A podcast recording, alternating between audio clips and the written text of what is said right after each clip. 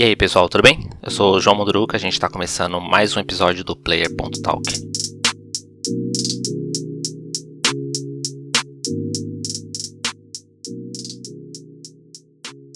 Como eu tinha comentado no último episódio, essa semana a gente tinha aí uma apresentação da Nintendo revelando o último lutador a entrar no time do Super Smash Bros. Ultimate. O vídeo foi exibido na terça-feira, dia 5, e Sora, protagonista do Kingdom Hearts, é o último lutador a entrar. Kingdom Hearts é uma franquia de RPG que apresenta ali um universo onde todos os mundos da Disney são ligados.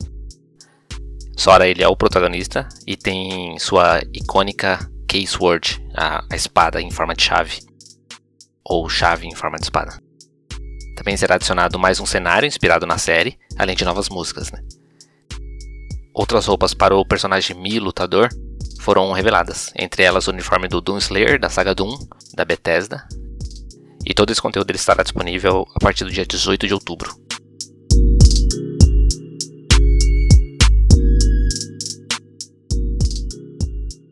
Outra coisa interessante foi referente à EA e ao FIFA.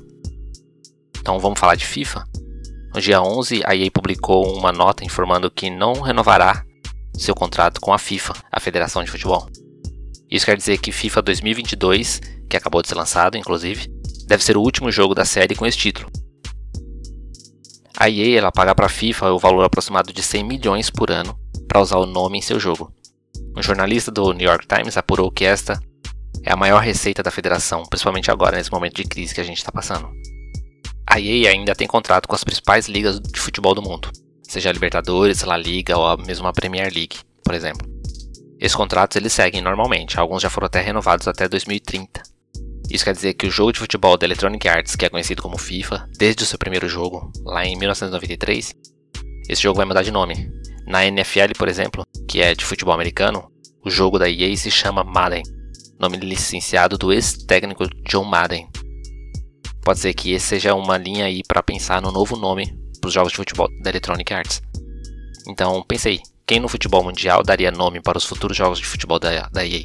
Quero lembrar aqui que um dos game designers do FIFA ele é brasileiro, o Giliar Lopes. Quem sabe ele mexe ali uns pauzinhos e no ano que vem lança o Pelé 2023, por exemplo. Qual seria a sua sugestão? Coloque aí nos comentários.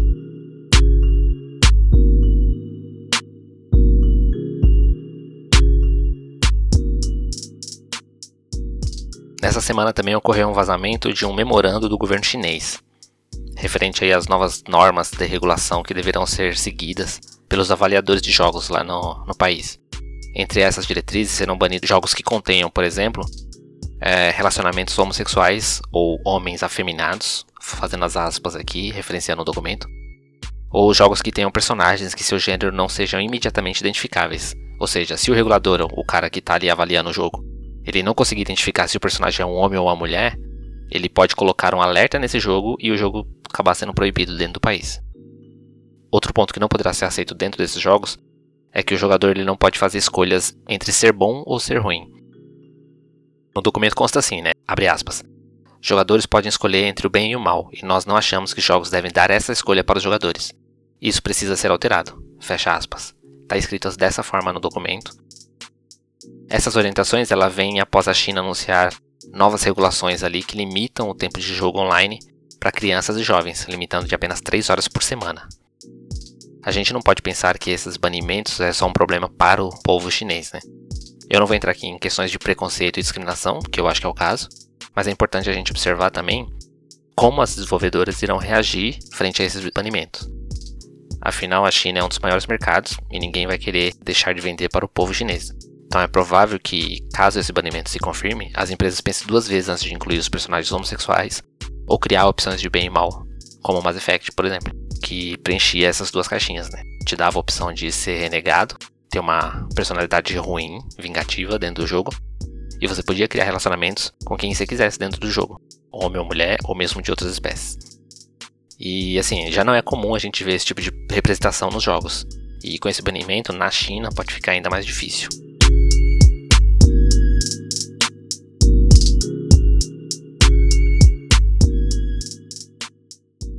No dia 5, a Ubisoft apresentou o Ghost Recon Showcase de 20 anos da série Ghost Recon. A apresentação contou com a fala de diversos desenvolvedores que trabalham na série já há alguns anos.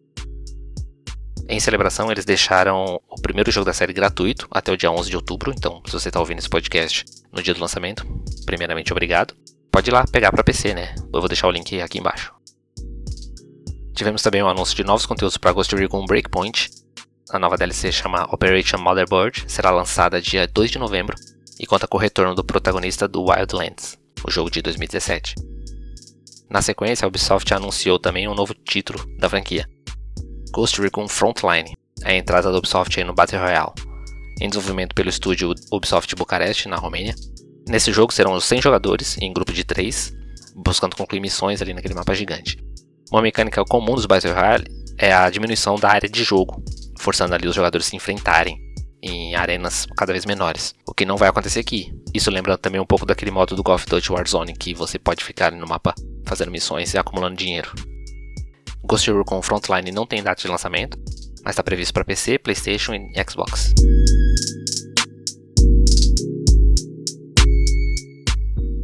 E no dia 8, finalmente se confirmou pela Rockstar a remasterização dos GTAs. Serão três títulos em uma coletânea, que incluirá GTA 3, Vice City e San Andreas. Não foi dado detalhes ali do que será incluso nessas remasterizações. Elas serão feitas com base nos jogos de PlayStation 2 que foram lançados. Irão contar com melhorias gráficas e de jogabilidade. A justificativa ali para essa remasterização sair agora é a comemoração dos 20 anos do GTA 3. Foi o primeiro título totalmente em 3D, com mundo aberto da série. Essa remasterização não tem data de lançamento, mas deve sair ainda esse ano. Em 2022 sai versões para Android e para iOS.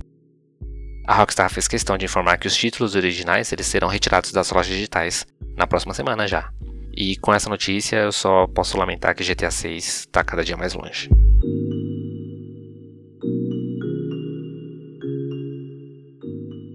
Essa semana a gente teve a publicação do EsferaCast número 50, mais um retorno do podcast da Gamesfera, comandado pelo Rodrigo Noia. Neste último episódio, eles comentaram sobre os jogos, que não são muito bons, mas eles pessoalmente gostaram. Rafael Badic e Fernando Farnock estavam lá batendo papo também. Tá aqui no nosso feed, escuta lá. E por essa semana é isso. Obrigado por ouvir. Até a próxima.